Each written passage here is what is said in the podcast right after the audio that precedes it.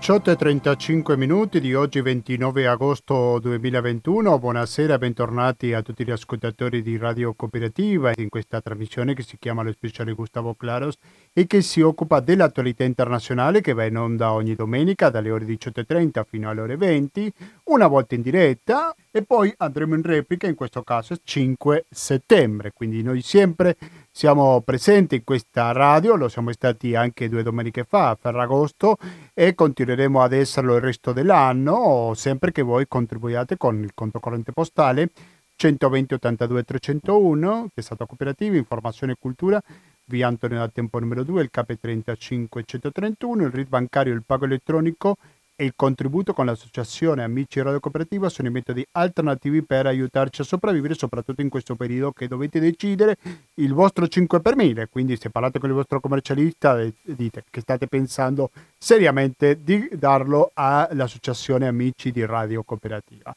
E poi ogni tanto si aggiunge il metodo più gioioso, fra due settimane soltanto se ci ascoltate in diretta ci saranno i pranzi organizzati egregiamente da Francesca. Ho detto prima che l'attualità non si ferma, l'abbiamo parlato due domeniche fa, della questione dell'Afghanistan perché il 15 agosto è stato il giorno in cui i talebani sono arrivati a Kabul dopo una velocissima ascesa al potere, una velocità che nessuno si aspettava, nemmeno i principali responsabili di questa guerra come sono gli Stati Uniti e alla fine ce, ce l'hanno fatta a prendere il potere che ha un po' sconvulsionato tutto. Lo sappiamo, sia la grave crisi internazionale che ha prodotto questa ascesa al potere così veloce, più di uno non l'ha presa molto bene, sia dal punto di vista positivo c'è una reazione, c'è molto da contrastare contro questo gruppo talebano, ma anche dal punto di vista negativo, e sto pensando soprattutto all'attentato dell'ISIS-K per contrastare l'ascesa dei talebani. Questo attentato sicuramente dà un'ulteriore complessità a questo conflitto che l'esatto contrario, è un conflitto di religione o di culture o tutto quanto, perché sappiamo che esistono fortissime differenze fra l'ISIS e i talebani. Anche all'interno dei talebani ci sono diverse fazioni, ci sono i talebani dell'ovest, i talebani del sud, quindi anche là dipende dal rapporto molto complicato sicuramente che hanno con Islamabad. Questo è l'argomento di cui si occuperà questo speciale e faremo un collegamento anche con un diplomatico e abbiamo appena ricevuto la registrazione di una parlamentare del Veneto che vogliamo, il suo partito perché eh, il Veneto in generale e Padova in particolare possono fare qualcosa di concreto e scopriremo di cosa si tratta, cosa possono fare perché è una realtà che sicuramente è molto vicina a tutti noi. Dunque sono le 18.39 minuti, adesso sentiamo un altro brano musicale e quando torniamo ci saremo in collegamento con il primo degli intervistati.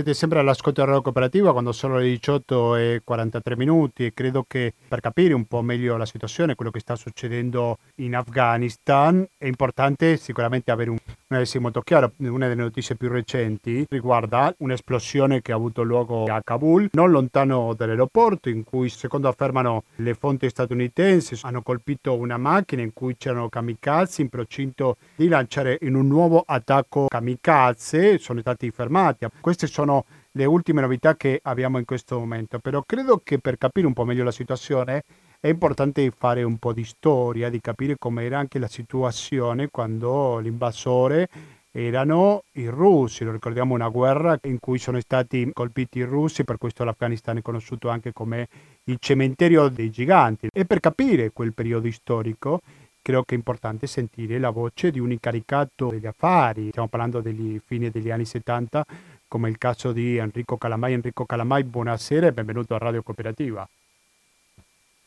Enrico Calamai mi sente? Console Enrico Calamai mi sente adesso? Sì, sì. Grazie mille per la sua disponibilità. Il console Calamai era incaricato di affari perché lui quando è stato nell'Afghanistan non c'erano rapporti diplomatici fra l'Italia e l'Afghanistan, quindi non c'era nessun ambasciatore, però lui era il responsabile dell'ambasciata di Comene Console, ho detto bene? Eh, sì, sì. Eh, I paesi occidentali non, avevano, non riconoscevano il governo eh, messo su eh, con l'Armata Rossa eh, dopo l'occupazione eh, dell'Afghanistan. Ecco. Però si mantenevano dei rapporti, ma non eh, a livello uffi- ufficiale, non pieni. Se non ricordo male, lei ha fatto una specie di parallelismo fra quello che succedeva a fine anni 70 quando gli invasori erano i russi e quello che negli ultimi 20 anni. Si può fare un parallelismo fra queste due situazioni? Sicura, per me sì, è la eh, stessa perché? situazione, cioè eh, il, ehm, il, eh, negli anni, alla fine dell'80, no, a febbraio dell'89, del 1989, l'Armata Rossa è costretta a lasciare l'Afghanistan. Eh, il governo che lasciano in, imposto ehm, regge eh, per un due o tre anni. Dopodiché i, mujah- i sette gruppi di mujahideen che avevano condotto la, la resistenza contro i, i sovietici eh, entrano a Kabul. Eh, questo parliamo del 92, 93. Eh, però oh, succede che eh, nessuno dei sette gruppi riesce a imporsi agli altri. Eh, situazioni paradossali tipo eh, che ehm, dal, dal, Ministero degli Esteri si spara sul palazzo presidenziale dal, eh, o sul Ministero della Cultura, cioè ogni gruppo si unisce con gli altri eh, ogni volta che uno di loro arriva a controllare la situazione. È insomma un voto di potere a Kabul e in quel momento oh, appaiono miracolosamente i talebani, un gruppo, oh, un piccolo gruppo facente parte dell'etnia Pashtun, eh, che sta a cavallo del confine fra Pakistan e Afghanistan e che era assolutamente impreparato per eh, portare avanti una guerra con mezzi tecnologicamente avanzati come i carri armati, i blindati, eh, gli elicotteri e addirittura gli aerei. Questo vuol dire che eh, in realtà eh, più quelli che hanno preso, eh, conquistato nel giro di pochi giorni eh, l'Afghanistan erano in realtà sì Pashtun, ma non talebani, erano Pashtun pakistani, eh, facenti capo probabilmente all'ISI, il servizio di intelligence eh, pakistano, o alle, direttamente alle forze armate pakistane, con eh, il finanziamento e l'accordo degli Stati Uniti e dell'Arabia Saudita. Infatti eh, la, la, la, strategia sembra vincente, arrivano a Kabul, eh, prendono il potere ma si dimostrano immediatamente incapaci di governare il paese. Non soltanto arretrati al massimo, eh, cioè eh, con eh, il ricorso al taglio della mano per un furto, alle esecuzioni sommarie, alle lapidazioni, la donna chiusa in casa, eccetera, ma proprio incapaci di gestire l'amministrazione di un paese.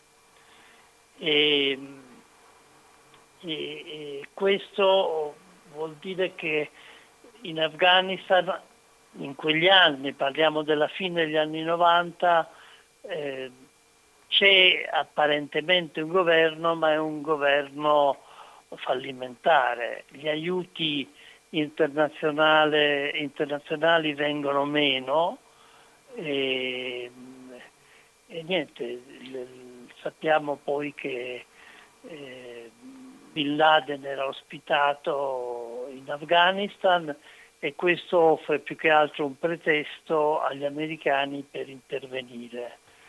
Intervenire sì per dare la caccia a Bin Laden, ma soprattutto per l'importanza geostrategica in Medio Oriente eh, del paese. Prima vorrei chiedere scusa sia a lei che all'ascoltatore che prima ho detto che è arrivato a fine degli anni 70, ma in realtà lei è arrivato nel 1987, nel 79 sono arrivati i talebani al potere. Console, però la motivazione che si è visto 20 anni fa era la lotta contro il terrorismo, Al-Qaeda, erano passate poche settimane dall'11 settembre 2001. Però nel caso dei russi, qual è la motivazione che c'era allora per giustificare un attacco di questo tipo contro l'Afghanistan? Allora, eh, la giustificazione, beh, insomma, intanto i russi avevano invaso la, l'Afghanistan.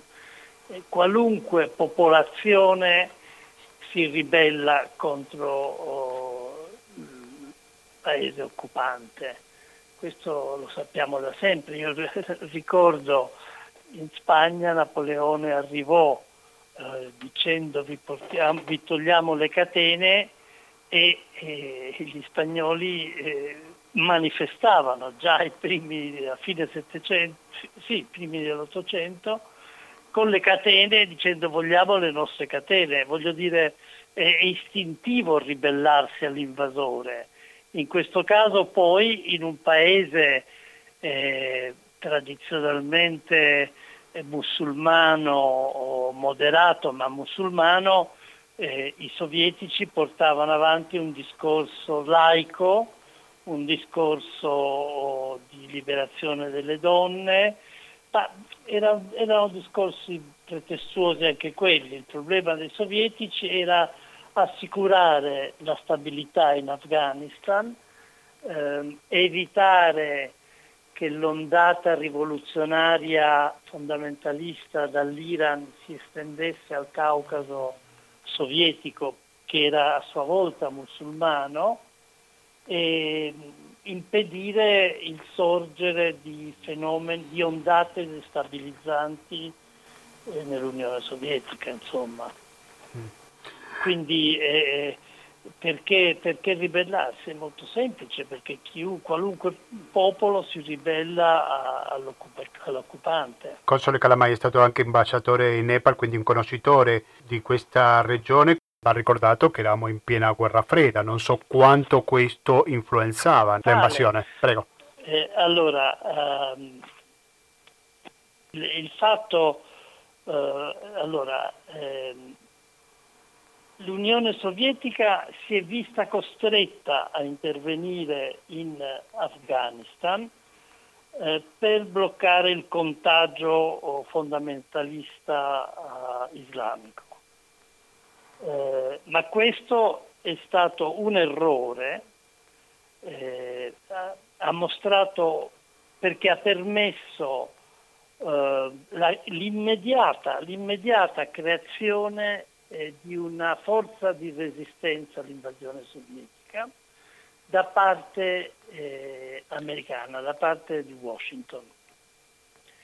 Eh, questo è avvenuto in Pakistan, cioè il Pakistan all'arrivo dell'Armata Rossa si è riempita di rifugiati. Se non sbaglio il numero era di 3 milioni. 3 milioni di persone senza prospettive di vita, di lavoro, di, di cultura, senza peraltro che usare le armi. Lì è stato molto facile per gli americani mettere su uh, una forza di, di, opposizione eh, ai sovietici, una forza mm, motivata religiosamente, quindi reazionaria, eh, antiprogressista eh, che è stata for- eh, formata militarmente, abituata a usare armi tecnologicamente avanzate e, e poi eh, lanciata in operazioni eh, dal territorio oh, pakistano. Occorre però forse ricordare, perché non tutti sono al corrente, che ehm, c'è una situazione particolare fra Afghanistan e Pakistan.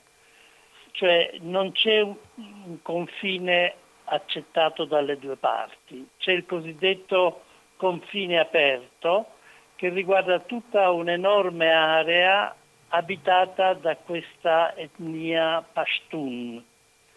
Eh, eh, un confine era stato fissato a fine Ottocento quando l'India, che comprendeva anche il Pakistan, era parte dell'impero britannico e quindi era una specie di gigante che ha imposto alla popolazione afghana non ancora internazionalmente riconosciuta come Stato eh, un confine, la, la, linea Durand, la Durand Line, ehm, che eh, eh, inglobava quasi tutta l'area Pashtun.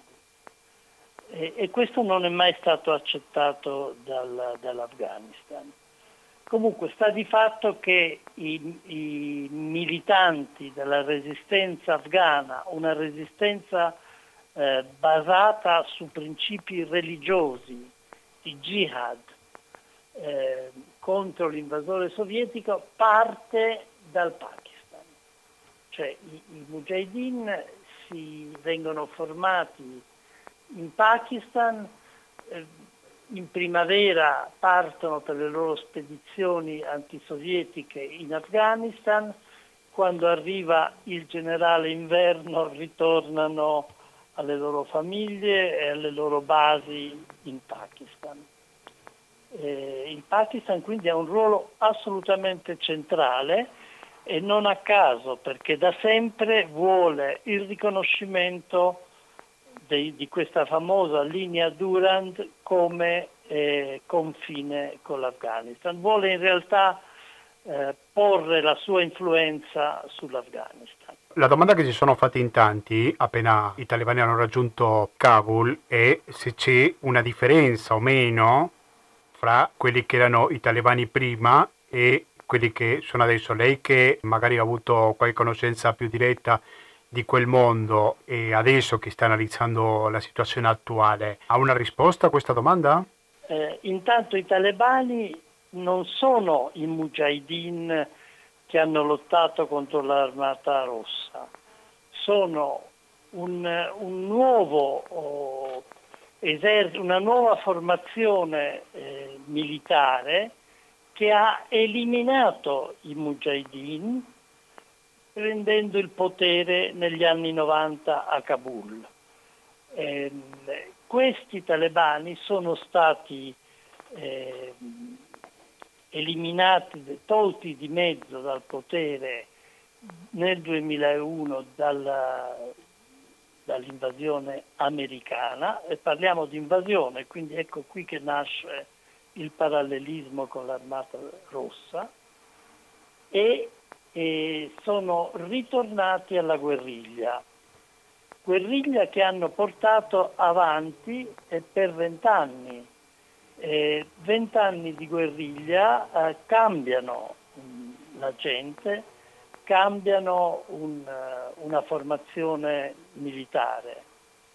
Eh, io non credo che oggi i talebani siano quelli degli anni 90 credo che sono, uh, dei, sono una forza polito, politico-militare seria, molto reazionaria, ma interessata ad avere il riconoscimento internazionale, dando garanzia che eh, non incoraggeranno il terrorismo. Questo è vitale, per loro è vitale, perché è, è chiaro che le, confinano con la Cina e la Cina non vuole ingerenze, già ha parecchi problemi con gli uiguri, non vuole ingerenze di tipo espansionismo fondamentalista islamico. Non le, vuole, non le, vuole neanche la Russia, anche se non è più Unione Sovietica. Eh, quindi quello che i talebani oggi puntano a fare in Afghanistan è, come loro stesso hanno detto, un emirato. come gli Emirati Arabi, come l'Arabia Saudita, cioè un paese retto con la Sharia, il, il codice eh, giuridico-religioso istituito 1300 anni fa e, e, e reazionario ma possibile alleato degli Stati Uniti, come sono l'Arabia Saudita e gli Emirati Arabi. Cioè non, non deve sorprendere il fatto che a un certo punto gli americani cambino cavallo. No? Agli americani non interessa eh, creare uno Stato democratico, gli interessa avere una forza che controlla quel territorio tenendo conto dei loro interessi. E questo potrebbero fare i talebani oggi, ammesso e non concesso che riescano a formare un governo in grado di gestire il paese. Dico ammesso e non concesso perché l'attacco all'aeroporto di due o tre giorni fa dimostra che ci sono forze che si sentono escluse dal governo e che si mettono contro il governo talebano. Quindi non è detto, i giochi si stanno ancora facendo dopo la vittoria talebana, non c'è ancora un governo, bisogna vedere se riescono a formarlo e a imporlo. Se ci riescono, se danno garanzie di non eh, incoraggiare il terrorismo internazionale, io credo che gli americani sarebbero, di fatto ci sono già contatti, all'aeroporto è chiaro che si collabora tra si è collaborato tra occidentali, tra Nato e, e talebani e tra americani e talebani. Ricordiamo gli accordi di Doha no? dello scorso anno tra gli Stati Uniti sì. e i talebani. Io penso, ma mi corregga perché magari dico una cosa sbagliata, che è stato l'inizio della fine da parte del governo talebano perché è stato escluso il governo talebano no, e i colloqui sono stati diretti. Talebano il governo afghano. Il governo afghano, mi scusi, eh, sì. perché colloquino direttamente. Il governo eh, afghano è stato con escluso i, con i talebani. Sì. I talebani rifiutavano di trattare con un governo imposto dal fuori, inefficiente e corrotto, e gli americani hanno accettato di trattare con i talebani, che non è un esplicito riconoscimento statuale, ma insomma gli si avvicina molto. Sicuramente questo aggiunge un tassello di complessità, quando si dice Occidente contro l'Islam, l'Islam contro l'Occidente, forse la situazione è un pochino più complessa, no? non so cosa ne pensa lei. Beh, io penso che non sia una questione di religione ma di interessi geostrategici. Chi controlla oggi il il Medio Oriente controlla il mondo oggi, da, da, da, da fine 800. È il grande gioco che si faceva un tempo fra l'impero britannico che dall'India voleva facilitare l'arrivo in Europa e l'impero russo che puntava ad arrivare ai mari caldi. Oggi quello che si punta è al controllo di tutta quell'area che è la più ricca in petrolio e anche in altri minerali del mondo. Ah, sì. Con la differenza che ci sono altri giocatori, eh, non c'è più l'Unione Sovietica, non c'è più l'impero russo, ma c'è una Russia che sta ricrescendo e partecipando attivamente a tutti i giochi internazionali, come ha dimostrato con la Siria e con la Libia e c'è soprattutto la Cina che è un gigante in espansione continua. Quindi direi che eh, gli Stati Uniti e il mondo occidentale, quale l'abbiamo visto fino adesso, cioè dalla caduta del muro di Berlino a oggi, eh, in grado di imporre i propri interessi praticamente ovunque nel mondo, oggi non esiste più. Oggi stiamo andando eh, con difficoltà verso equilibri diversi. Mm-hmm.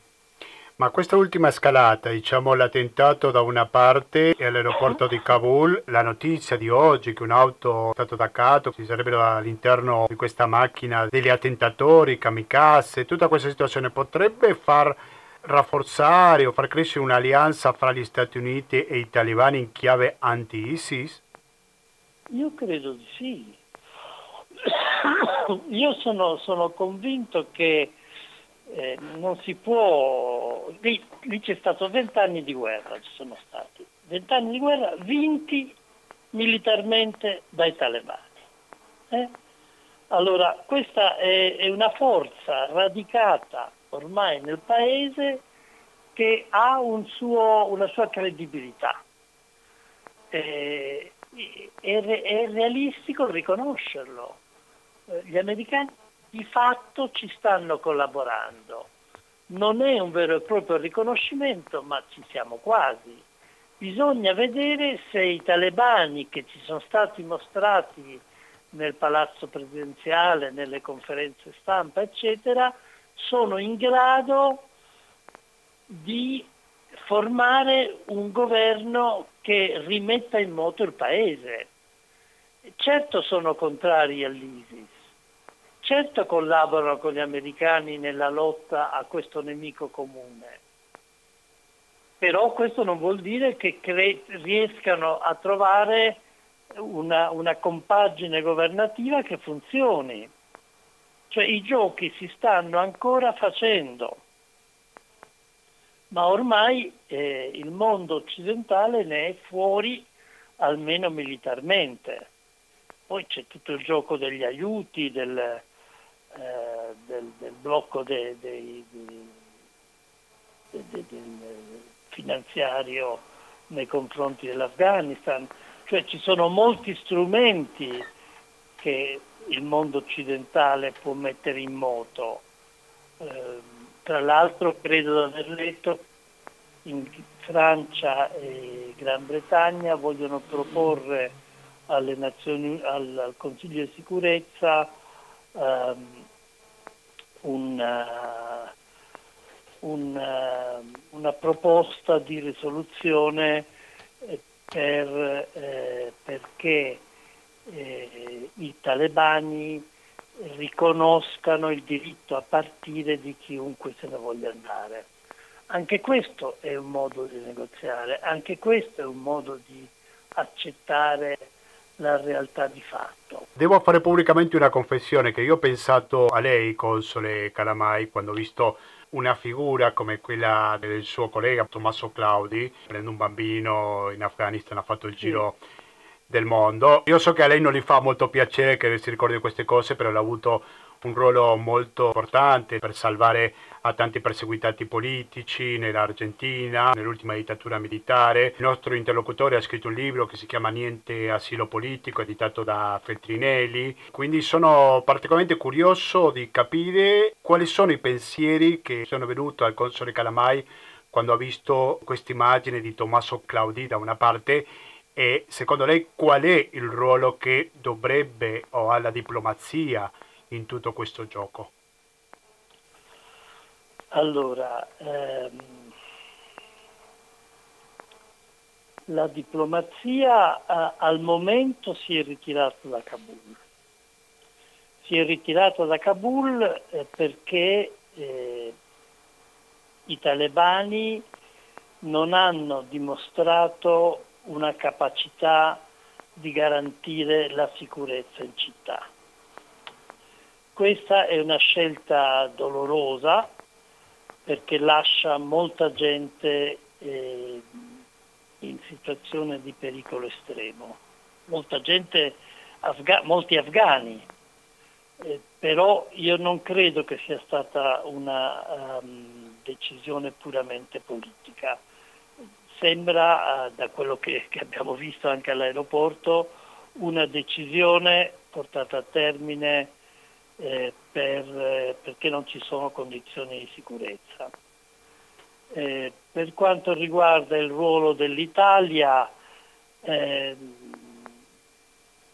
non, non, non, so cosa dire, sono rimasto un po' sorpreso che eh, l'Italia apprendesse eh, di questa, del, dell'ora, avesse informazioni sull'immediatezza dell'attentato e eh, riuscisse a, a, modulare la partenza, il ritiro eh, subito dopo, nell'intervallo fra un attentato e l'altro.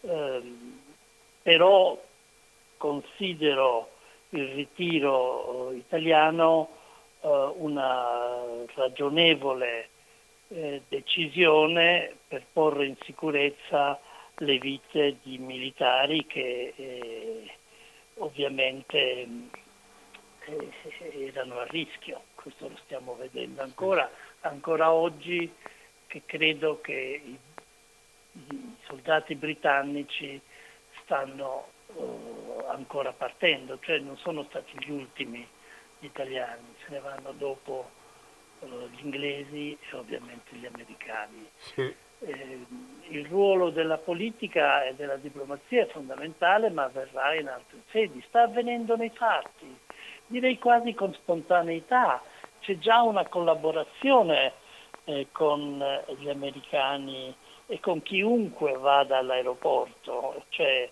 ci sono ovviamente dei contatti non ufficiali, ma eh, dei canali, non so come possiamo chiamarli, ci sono già.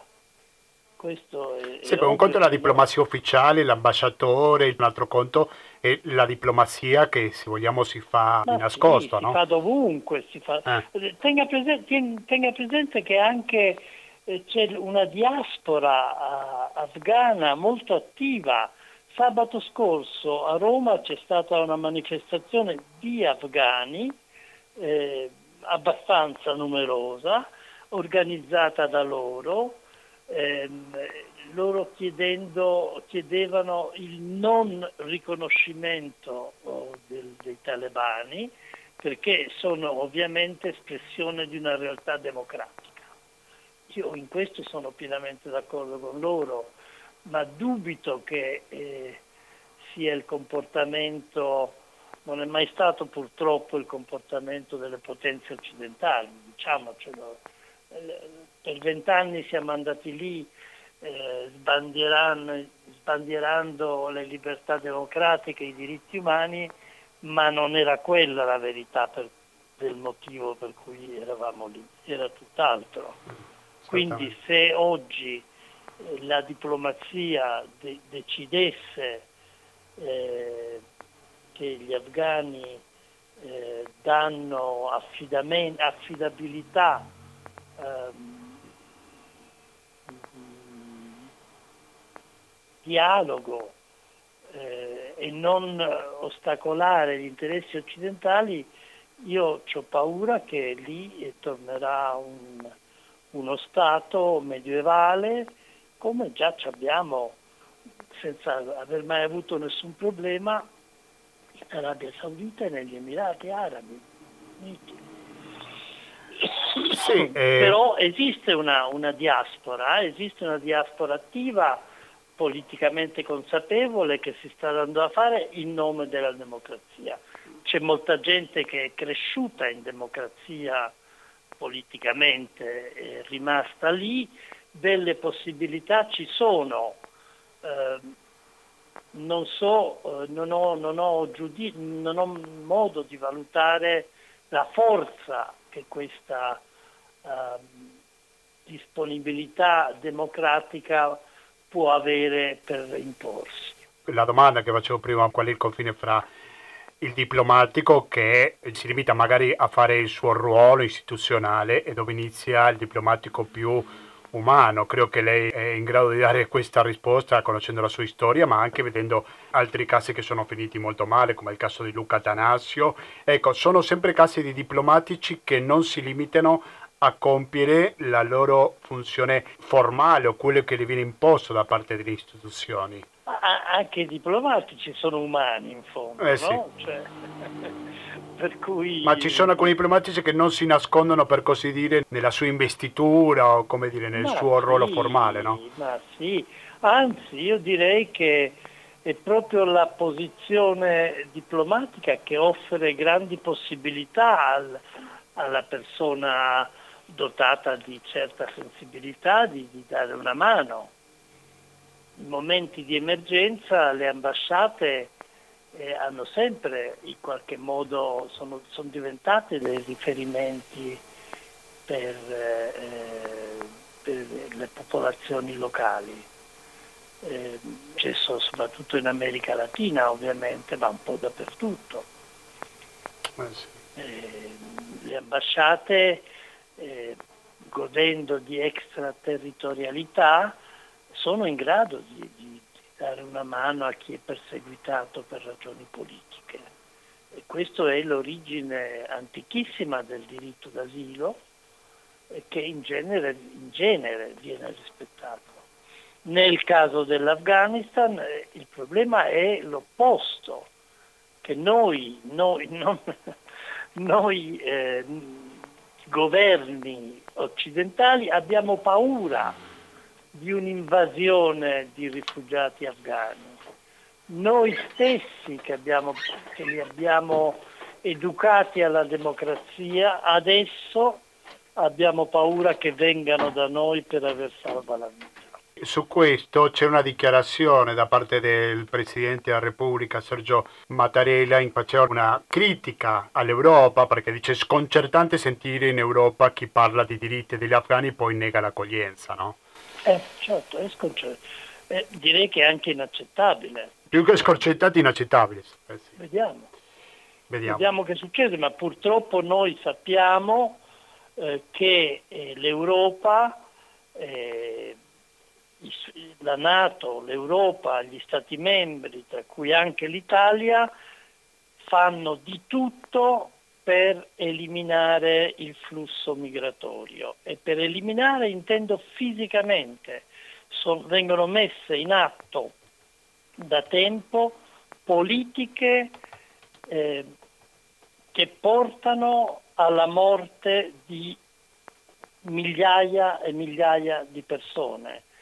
Parlo della Libia, della Tunisia, parlo del Mediterraneo, parlo anche dell'enorme entroterra africano dove ci stiamo ormai inoltrando sempre più affinché eh, il momento tragico del respingimento, che spesso vuol dire morte, avvenga sempre più nel nulla mediatico. In realtà i rifugiati eh, i, richiedenti, i, richiedenti, asilo i migranti oggi sono i desaparecidos dell'Europa opulenta nel nuovo millennio. Ecco, C'è una politica console, di desaparizione. Console Calamai, quest'ultima cosa che lei ha detto mi dà piede prima di salutarla, a ricordare che lei è portavoce di un'associazione che si chiama I Nuovi Desaparecidos, Verità e Giustizia per i Nuovi Desaparecidos del Mediterraneo. Il sito è nuovidesaparecidos.net, la pagina è naturalmente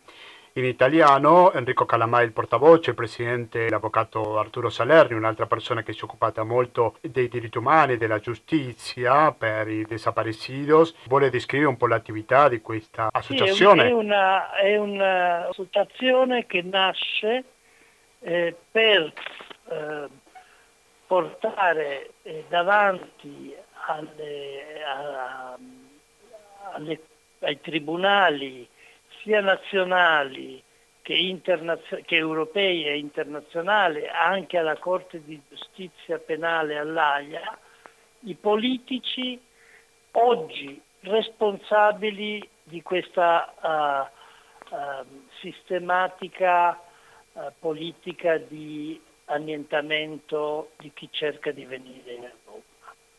Eh, è, una, è una sarà una battaglia lunga, complicata, eh, difficile, eh, durante la quale purtroppo molte vite saranno sacrificate, ma è importante far capire ai politici che eh, non esiste ehm, la loro, oh, non devono puntare eh, sull'impunità eh, come abbiamo visto è successo in Argentina, no? dove ci sono voluti molti anni, i processi per violazione dei diritti umani eh, possono aver luogo e alla fine spesso arrivano a, a, fare giustizia. Ricordo il sito nuovidesaparecio.net si trova un articolo molto interessante. Migranti 2050 morti in meno di 8 mesi, ma l'Europa e l'Italia continuano a costruire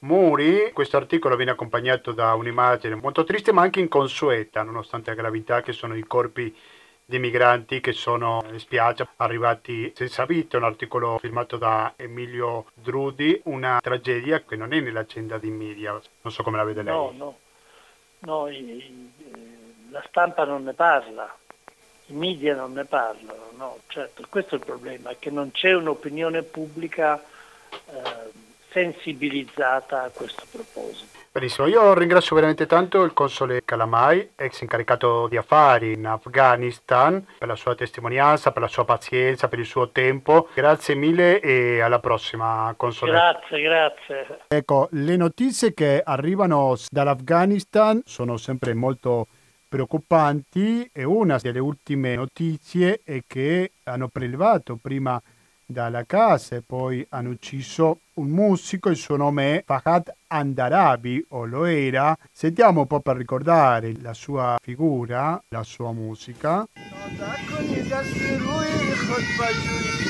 مایده مایده طرفی گل باغ بیا مایده مایده طرفی گل باغ بیا کاریه زیبای کشنا باد بیا آوا خالی بسوی ایلا بیا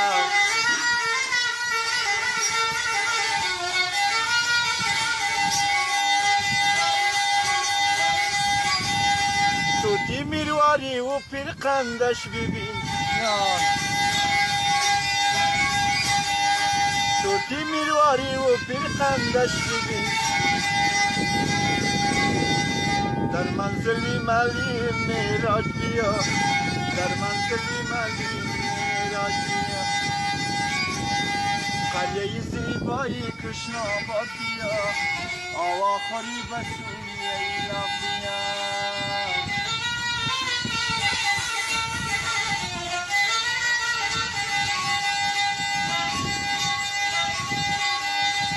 شکاری او مایی خالدار شکاری او مایی خالدار لبلبی دریا به یختاج بیا. لبلبی دریا به یختاج بیا. قریه زیبایی کشناباد بیا. آوا خوری بسوی La voce che state sentendo è quella di Fawad Andarabi, secondo racconta il figlio, voleva solo intrattenere le persone, era innocente.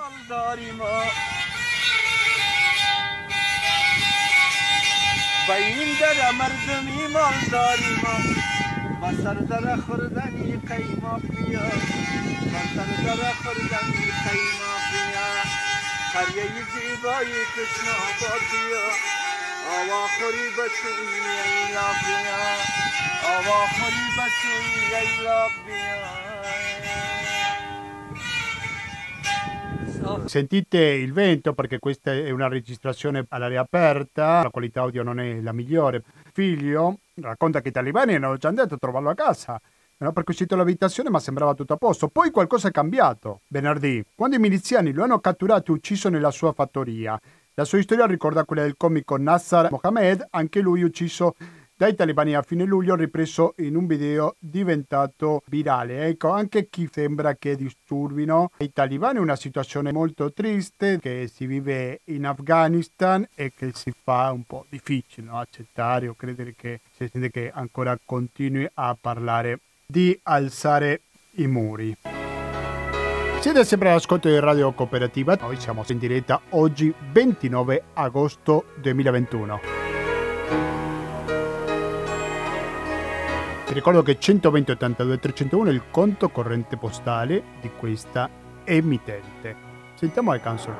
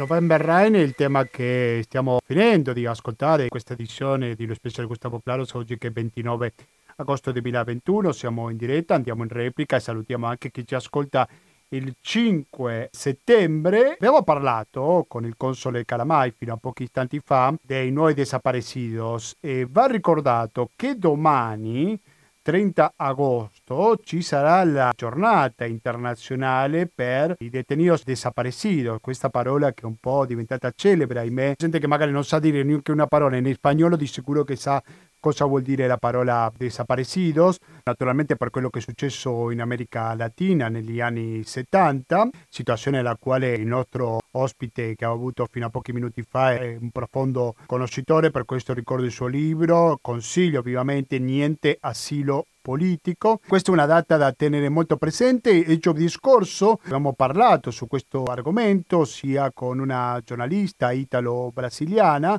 che ha parlato sul caso del governo italiano che ha chiesto per l'estradizione di tre militari cileni perché? Perché sono stati carnefici dei cittadini italiani, confermando questo che un po' la giustizia è globale e che i crimini di un paese non corrispondono sempre ad un solo paese e poi ho parlato anche con Camillo Robertini, un ricercatore dell'Università del Cile. Lui si è occupato, ha scritto un libro a proposito degli scomparsi nella Fiat negli anni 70.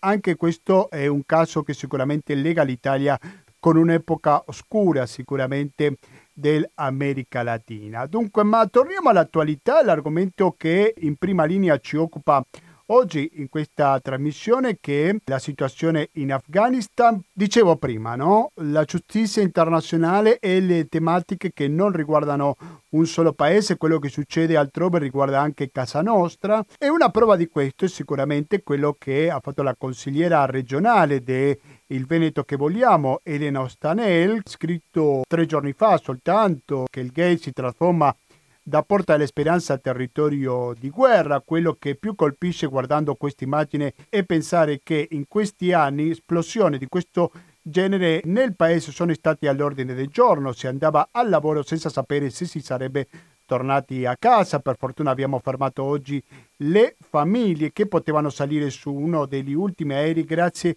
al contatto con chi è sul campo e al ministero ci ha detto che la situazione stava degenerando. Quindi queste sono le dichiarazioni da parte della consigliera regionale Elena Stanè e noi avevamo provato qua a Radio Cooperativa a sentirla per avere qualche approfondimento, soprattutto di quello che fa il Veneto in generale e Padova in particolare rispetto a una situazione così drammatica come quella afghana e così ci rispondeva Elena Ostanel. Buonasera a tutti e a tutte, prima di tutto grazie per l'invito. Ehm, rispetto appunto a quanto abbiamo fatto in queste settimane per la eh, crisi umanitaria in Afghanistan, con l'assessore Annaline Benciolini, a partire da sabato scorso abbiamo subito inviato all'unità di crisi del Ministero e in comunicazione con la Vice Ministra Sereni eh, una serie di nominativi di famiglie che su Padova volevano ricongiungere i propri familiari bloccati a Kabul. Eh, sono state dieci nuclei familiari a segnalare la necessità di riportare a casa i propri familiari o perché avevano collaborato con il governo o perché appartengono a un'etnia che viene appunto perseguitata o perché erano donne che avevano ad esempio espresso opinioni a favore dei diritti per le donne. Quello che abbiamo fatto poi è cercare di portare in maniera sicura alcune di queste famiglie verso l'aeroporto. Avete visto tutte le immagini delle persone che aspettavano davanti ad Abbey Gate, il gate dove purtroppo è accaduto un attentato da parte dell'ISIS qualche giorno fa e in quel momento quando arrivavano all'aeroporto in maniera sicura il console Claudi eh, con cui io ero in contatto appunto al telefono via Whatsapp cercavamo di farlo uscire per prendere in salvo le persone. Sono stati giorni, anzi nottate molto complicate, eh, l'ora migliore era dalle 2 alle 5 eh, ora italiana per poter fare questo percorso, quindi siamo stati eh, svegli proprio per fare questo lavoro, lavoro che non ho ovviamente svolto da sola, ma anche con, ripeto, l'assessore Naline Benciolini che hanno dimostrato e fanno vedere che Padova è una città che in questo momento ha aperto eh, appunto all'accoglienza, ha cercato di lavorare per salvare i concittadini di persone afghane che eh, risiedono oggi a Padova. Un lavoro che è stato fatto anche con la parlamentare Alessandra Moretti, che ha lavorato anche su altre città e non solo su Padova, e ovviamente un lavoro che fa vedere tutte le contraddizioni eh, di un, uh, di un, degli ultimi vent'anni e dell'occupazione americana in Afghanistan. Parlo di contraddizioni anche perché tantissime delle persone che abbiamo portato a casa ehm, erano lì anche semplicemente per fare dei documenti, eh, non si aspettavano una crisi così repentina. Eh, ci è stato raccontato che le persone locali erano convinte che i talebani non ra- raggiungessero Kabul così velocemente, mentre noi sappiamo che anche guardando semplicemente i mezzi di informazione, ma penso al Jazeera, il fatto che i talebani stessero arrivando così velocemente eh, lo si sapeva e credo che anche la comunità internazionale lo sapesse, eh, mentre una parte della popolazione, magari quella che meno accede all'informazione, alla televisione,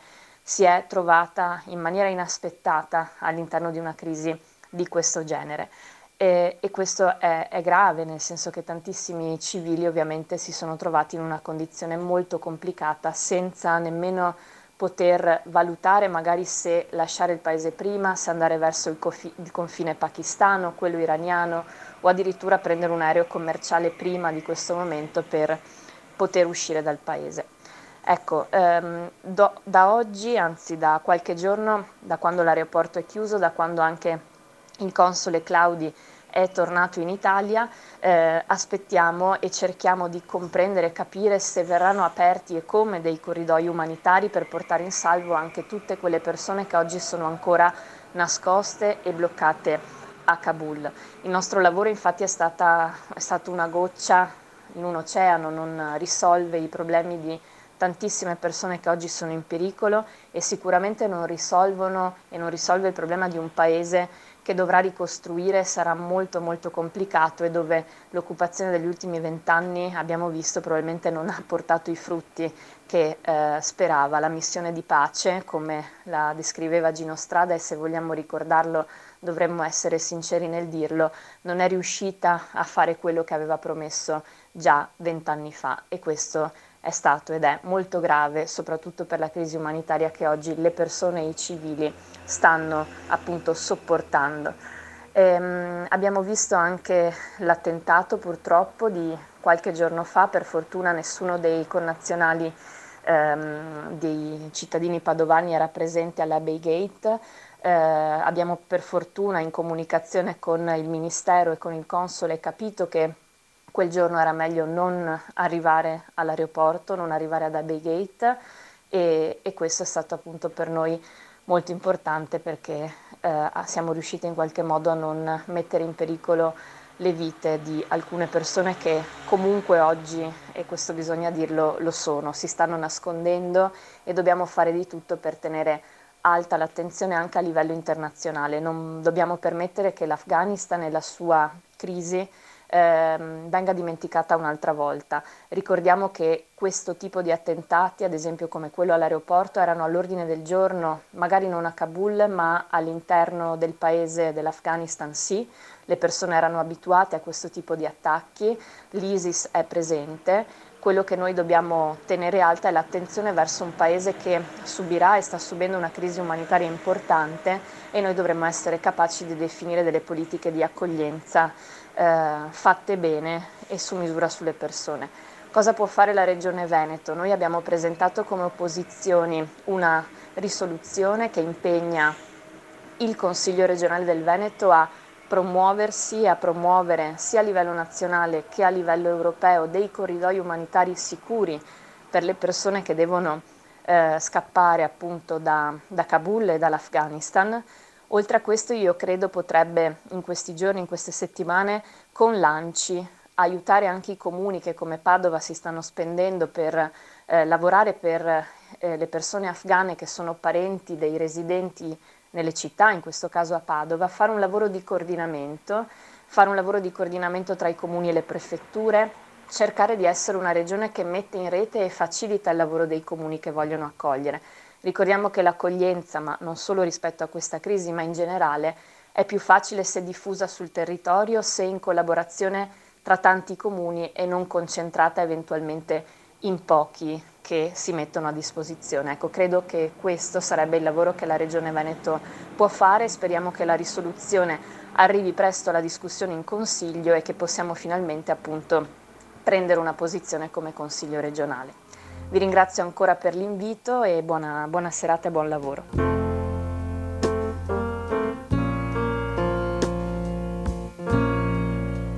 Just a perfect day. Drink sangria in the park. And then later siete sempre all'ascolto di Radio Cooperativa perché ci ascolta in diretta, sono le 19.53 minuti. Prima ho sentito la voce che ci ha mandato in esclusiva la consigliera del Veneto che vogliamo, Elena Ostanel, e credo che per capire bene una situazione molto complessa, martedì scorso è uscito un articolo su Repubblica di Antonio Giustozzi, parla sulla situazione complicata che esiste fra il Pakistan e i talibani, perché c'è un luogo comune no? che dice ah, i talibani sono sempre stati sopportati dai Pakistan. E allora Giustozzi nel titolo di questo articolo, che ovviamente non viene scritto dall'autore, però mi sembra che rende molto bene l'idea dell'articolo, dice il Pakistan e i talibani alieti ma non troppo. Giustossi scrive che sebbene per 15 anni le autorità della Repubblica Islamica abbiano dipinto i talebani come la longa manus del Pakistan, la verità è più complessa. Le relazioni tra Pakistan e i talebani non sono sempre state idilliche e gli interessi non sempre convergenti. I talebani sembrano voler incrementare la loro autonomia e i pakistani cercano di impedirlo, manipolando le dinamiche interne al gruppo. La Repubblica Islamica è stata in più di un modo l'immagine speculare della Repubblica Democratica. Come la seconda si affidò al patronato sovietico per uscire dal ruolo tradizionale di cuscinetto, fra virgolette, tra sfere di influenze sovietiche ed statunitense, così la prima si è affidata al patronato statunitense per riavviare il sogno nazionalista, Pashtun, di emanciparsi dall'influenza dei vicini. I talebani non hanno per lo più strumenti di affetto per il vicino meridionale. Il mullah Baradar ha ovviamente passato più di otto anni nelle prigionie pakistane, da dove altri suoi colleghi non sono usciti vivi. Non si tratta solo di vecchie storie, Qualche mese fa i talebani hanno cominciato a rivitalizzare la loro relazione con Tehrik Taliban Pakistan, il movimento dei talebani pakistani, TTP, che dal 2007 combatte contro Islamabad.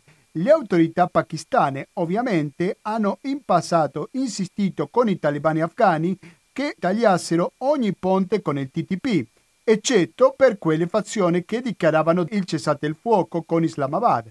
E i talebani afghani, dipendenti come erano allora del sostegno pakistano, non potevano che obbedire. Oggi le cose sono cambiate. I talebani hanno diversificato le loro entrate sia con capillari raccolta fiscali che con l'arrivo di nuovi paesi donatori in particolare Iran e Russia in misura minore Arabia Saudita, Qatar ed altri a seconda dei periodi. Ormai i talebani sono nella posizione di trattare con i pakistani. Significativo è il fatto che il TTP, che è nel pieno di un'offensiva contro le forze governative pakistane in Waziristan, si sia anche impegnato a fianco dei talebani nell'est dell'Afghanistan, non molto tempo fa riceveva fondi dai servizi afghani per rimanere neutrali nel conflitto afghano e per compiere attacchi oltre confini. Riannodando la vecchia alleanza col TTP, i talebani hanno mandato un segnale a Islamabad. La vecchia dipendenza si è ora trasformata in un rapporto meno sbilanciato dove anche gli estremisti hanno le loro carte da giocare. Implicitamente i talebani dicono ai pakistani che saranno nella posizione di aiutare l'opposizione armata in Pakistan se Islamabad dovesse volersi imporre al nuovo regime. Ci si può chiedere perché i pakistani hanno aiutato i talebani a prendere il potere se già questi ultimi stavano alzando la cresta e cominciavano a collaborare con il TTP. Secondo i talebani stessi, per un periodo di circa un anno, tra il 2019 e il 2020, i pakistani avevano ridotto loro il sostegno al fine di assicurarsi che avrebbero trattato costruttivamente con gli statunitensi. Poi in primavera, i pakistani hanno non solo ripristinato il loro sostegno a livelli di una volta, ma lo hanno anche portato a nuovi accordi. Non sono dunque i pakistani preoccupati della possibilità che i talebani sfuggano dal loro controllo? Importante da considerare il fatto che le autorità pakistane hanno coordinato l'abbattimento del governo Ghani in Afghanistan con l'Iran e Russia e sapevano che i cinesi non avrebbero protestato. In questo quadro regionale i pakistani sanno che i talibani hanno poche alternative e dovevano adeguarsi. Così inizia l'articolo di Antonio Giustossi pubblicato martedì scorso sulla Repubblica. Mancava una colonna da leggere, però siamo vicini alla chiusura perché ormai sono le 19.59 minuti. Lunedì scorso quando ho fatto la rassegna stampa c'era un ascoltatore, chiamava i talebani Italiagole e io ho risposto subito, quasi istintivamente, che non rende la complessità di una situazione, semplifica un po' troppo, dire i cattivi da una parte, i buoni dall'altra la situazione è molto, ma molto più complicata, così lo spiega Giustozzi sulla Repubblica, e parlando soltanto di un tema specifico, ovvero il difficile rapporto che esiste fra i talebani e il Pakistan. Quindi ci sono tante varianti anche all'interno dei talebani. Cari ascoltatori, noi adesso ci dobbiamo salutare.